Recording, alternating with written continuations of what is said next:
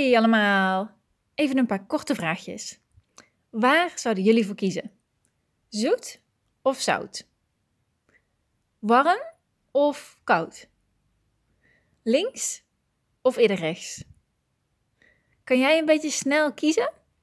Nou, voor mij hangt het altijd helemaal af van de situatie, maar herken je van die momenten waarbij je een keuze moet maken en gewoon niet weet wat de beste keuze is. Of dat je twijfelt of de keuze die je uiteindelijk gemaakt hebt de juiste keuze is.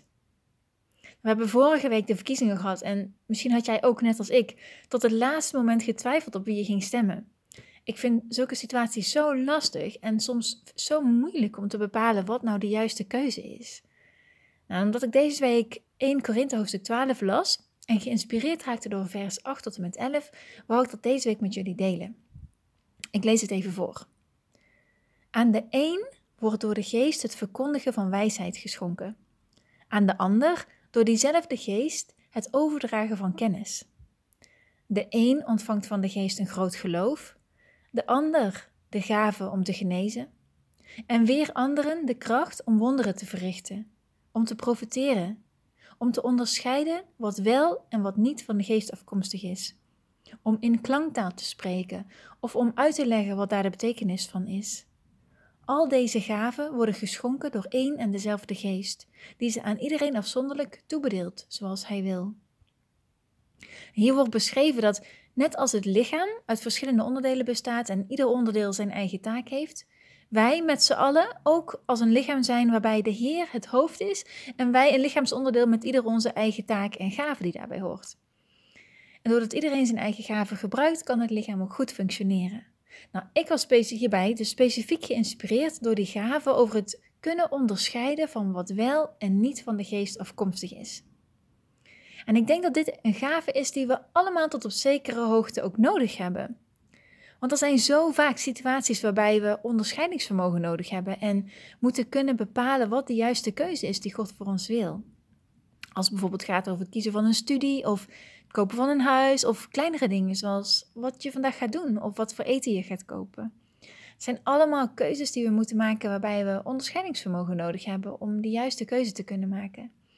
Want ja, als we niet de juiste keuze maken, kunnen we natuurlijk in meerdere of mindere mate in de problemen komen. Heb je dat ook wel eens gehad, dat je dan de verkeerde keuze had gemaakt en achteraf denkt, oh nee, had ik maar.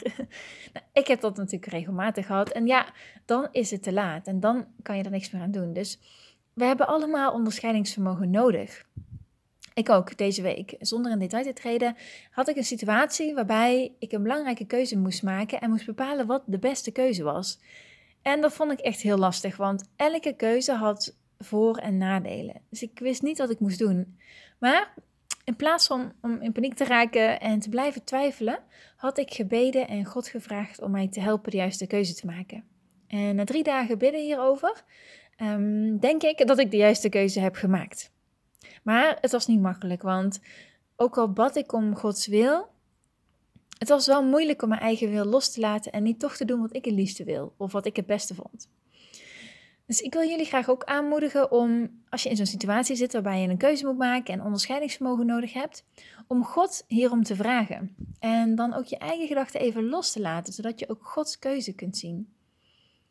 Maar daarnaast denk ik dat we ook wel onze eigen verantwoordelijkheid moeten doen om te zorgen dat we de juiste keuze kunnen maken. Door bijvoorbeeld op onderzoek uit te gaan of echt even te kijken waar gaat het nou precies om en wat zijn de gevolgen zodat je dus ook geen keuze maakt op basis van je emoties of je eigen gedachten van dat moment. En dat is wat ik deze week ook gedaan heb. Me goed ingelezen en alles goed afgewogen, met elkaar vergeleken en toen een keuze gemaakt. Ik werd namelijk herinnerd aan 1 Samuel hoofdstuk 16 vers 7. Daar staat: Het gaat niet om wat de mens ziet, de mens kijkt naar het uiterlijk, maar de Heer kijkt naar het hart vind, dat vind ik zo'n mooi Bijbelvers. En ik denk dat het belangrijk is niet op het laatste moment een gehaaste keuze te maken, maar om wel overwogen en goed voorbereid een keuze te maken. Voor de kleine dingen is dat misschien natuurlijk niet zo belangrijk, maar voor de grote dingen wel. Dus dat we niet alleen maar naar het uiterlijk kijken of oppervlakkig iets beoordelen, maar net als God naar het hart kijken. Dat we verder kijken dan onze neus lang is. Nou, ik heb bovenstaande toegepast deze week en ik denk en hoop de juiste keuze te hebben gemaakt. Door God om hulp te vragen en mijn eigen gedachten los te laten, Maar ook door mijn eigen huiswerk te doen, heb ik deze keuze kunnen maken. Dus ik hoop dat jullie ook, als jullie weer in zo'n situatie komen, met de hulp van God en er zelf op onderzoek uit te gaan, het onderscheidingsvermogen zullen hebben om de juiste keuze te kunnen maken en zo ook te slagen in wat je doet.